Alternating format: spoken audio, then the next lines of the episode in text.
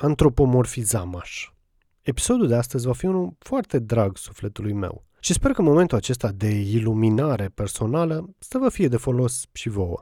Cum am zis, așadar tema este una foarte delicată. Și anume, cum văd eu religia și relația mea cu aceasta.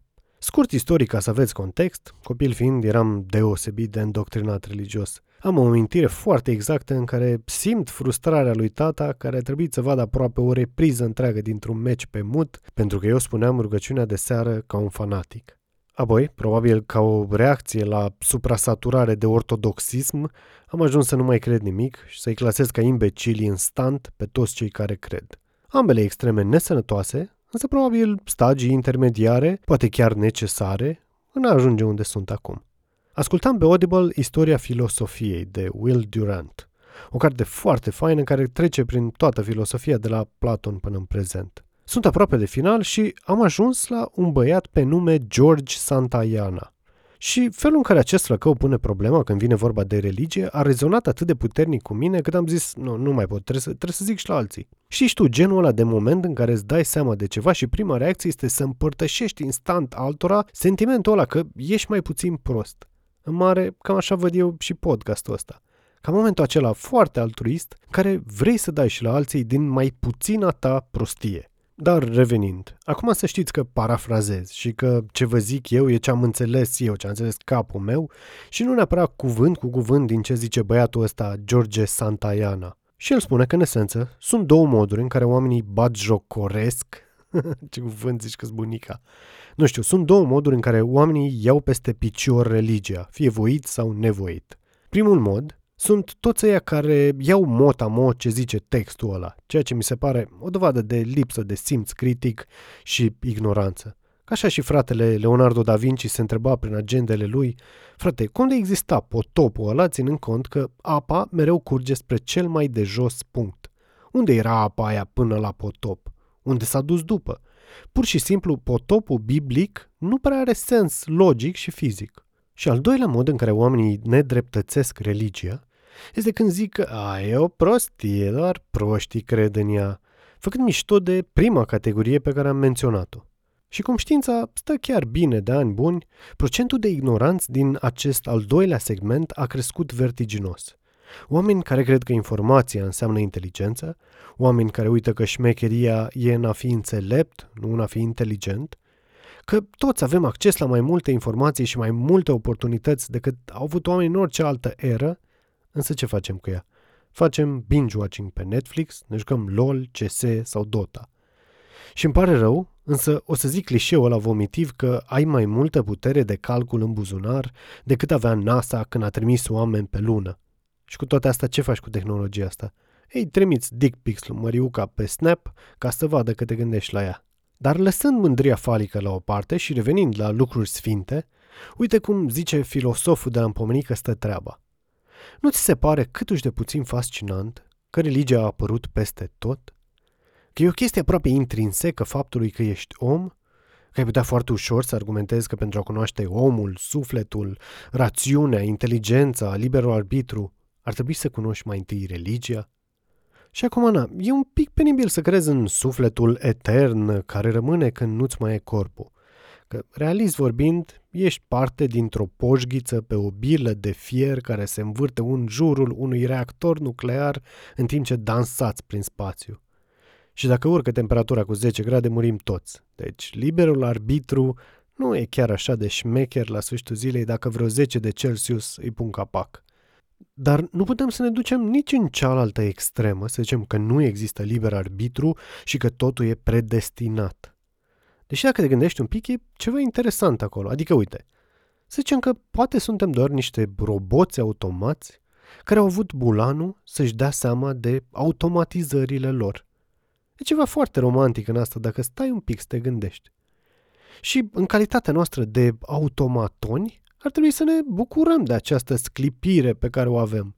Dar nici să ni se urce la cap că, uite, domnule, cine suntem noi. Că și pe Musk și pe Gates îi uită toată lumea în patru generații. Asta dacă nu se întâmplă ca o pietricică mai mare de se plimbă prin cosmos să ne lovească, că s-a terminat distracția pentru toți. Și felul ăsta de a vedea religia în care nu ești în niciuna dintre extremele radicale, mi se pare, cred că, mai aproape de adevăr decât am fost vreodată. De fapt, dacă te gândești, cam asta caută și universul, echilibru.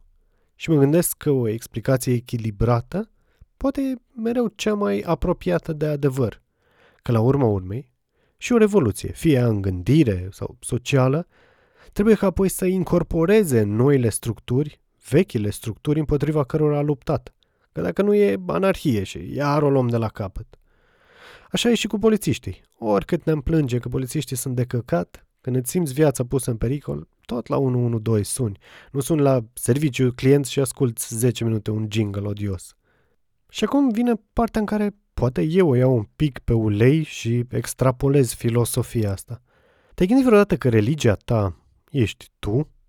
Adică, uite, pe mine mă fascinează faptul că noi, ca oameni, ca specie, antropomorfizăm tot. Pentru cine nu știe, a antropomorfiza înseamnă că faci ceva uman, dai trăsături umane unui obiect, unui lucru care nu are acele trăsături intrinseci. Gen, fulgeră și zici că e Sfântul Ilie cu trăsura. Îți ia măta o păbușă când ești mic, are viață, nume, personalitate, interese, idei. Dai cu capul de colțul mesei și plângi, instant vine măta și dă o palmă mesei să te răzbune și brusc parcă te doare mai puțin. Mă amuză că asta merge și acum la adulți. Pe bune, încearcă. Când cineva drag se lovește, bate sau dojenește obiectul ăla și vezi cum imediat durerea se transformă în râsete. Mă jur dacă pentru mine genul ăsta de momente nu sunt dovada clară că magia există și e reală.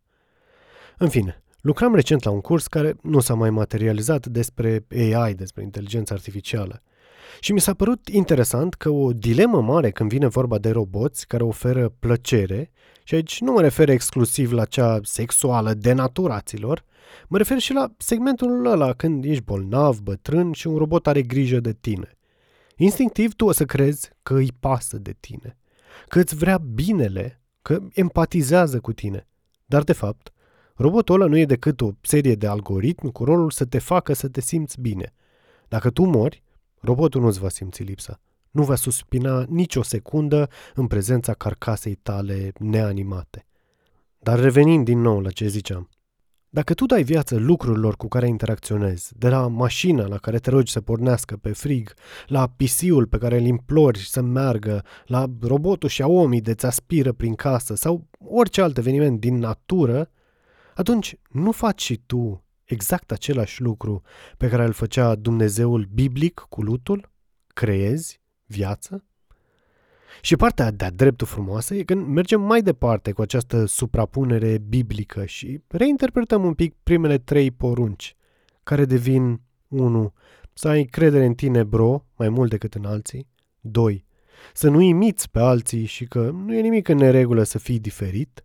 Și trei. Să nu-ți bați joc de tine însuți, bro. Și poate virvite așa, brusc niște texte pline de dogmă, încep să aibă un pic de sens la cum te raportezi tu în lume. Acum, na, sunt șanse foarte mari ca tot ce am zis eu mai sus să fie niște bălării existențiale. Doar că totuși, cred că dacă de mâine ne-am apreciat cu toții mai mult pe noi înșine, însă în același timp nici nu ne-am luat prea în serios, cred că am fi mai bine. Zic și eu acum, nu dau cu parul. Cam atât pe astăzi. Te-am lăsat și nu uita, dacă ți-l închipui pe Sfântul Ilie în trăsură când fulgeră, dacă te-ai rugat vreodată la mașina ta să coopereze, sau dacă ai dat nume propriu vreunei părți a corpului tău, atunci botează și tu acest podcast cu un euro, că știm amândoi că nu e de bani, însă dacă moare pe cală de foame, cine-i mai zice împăratului să nu se mai ia așa în serios? Îi zici tu?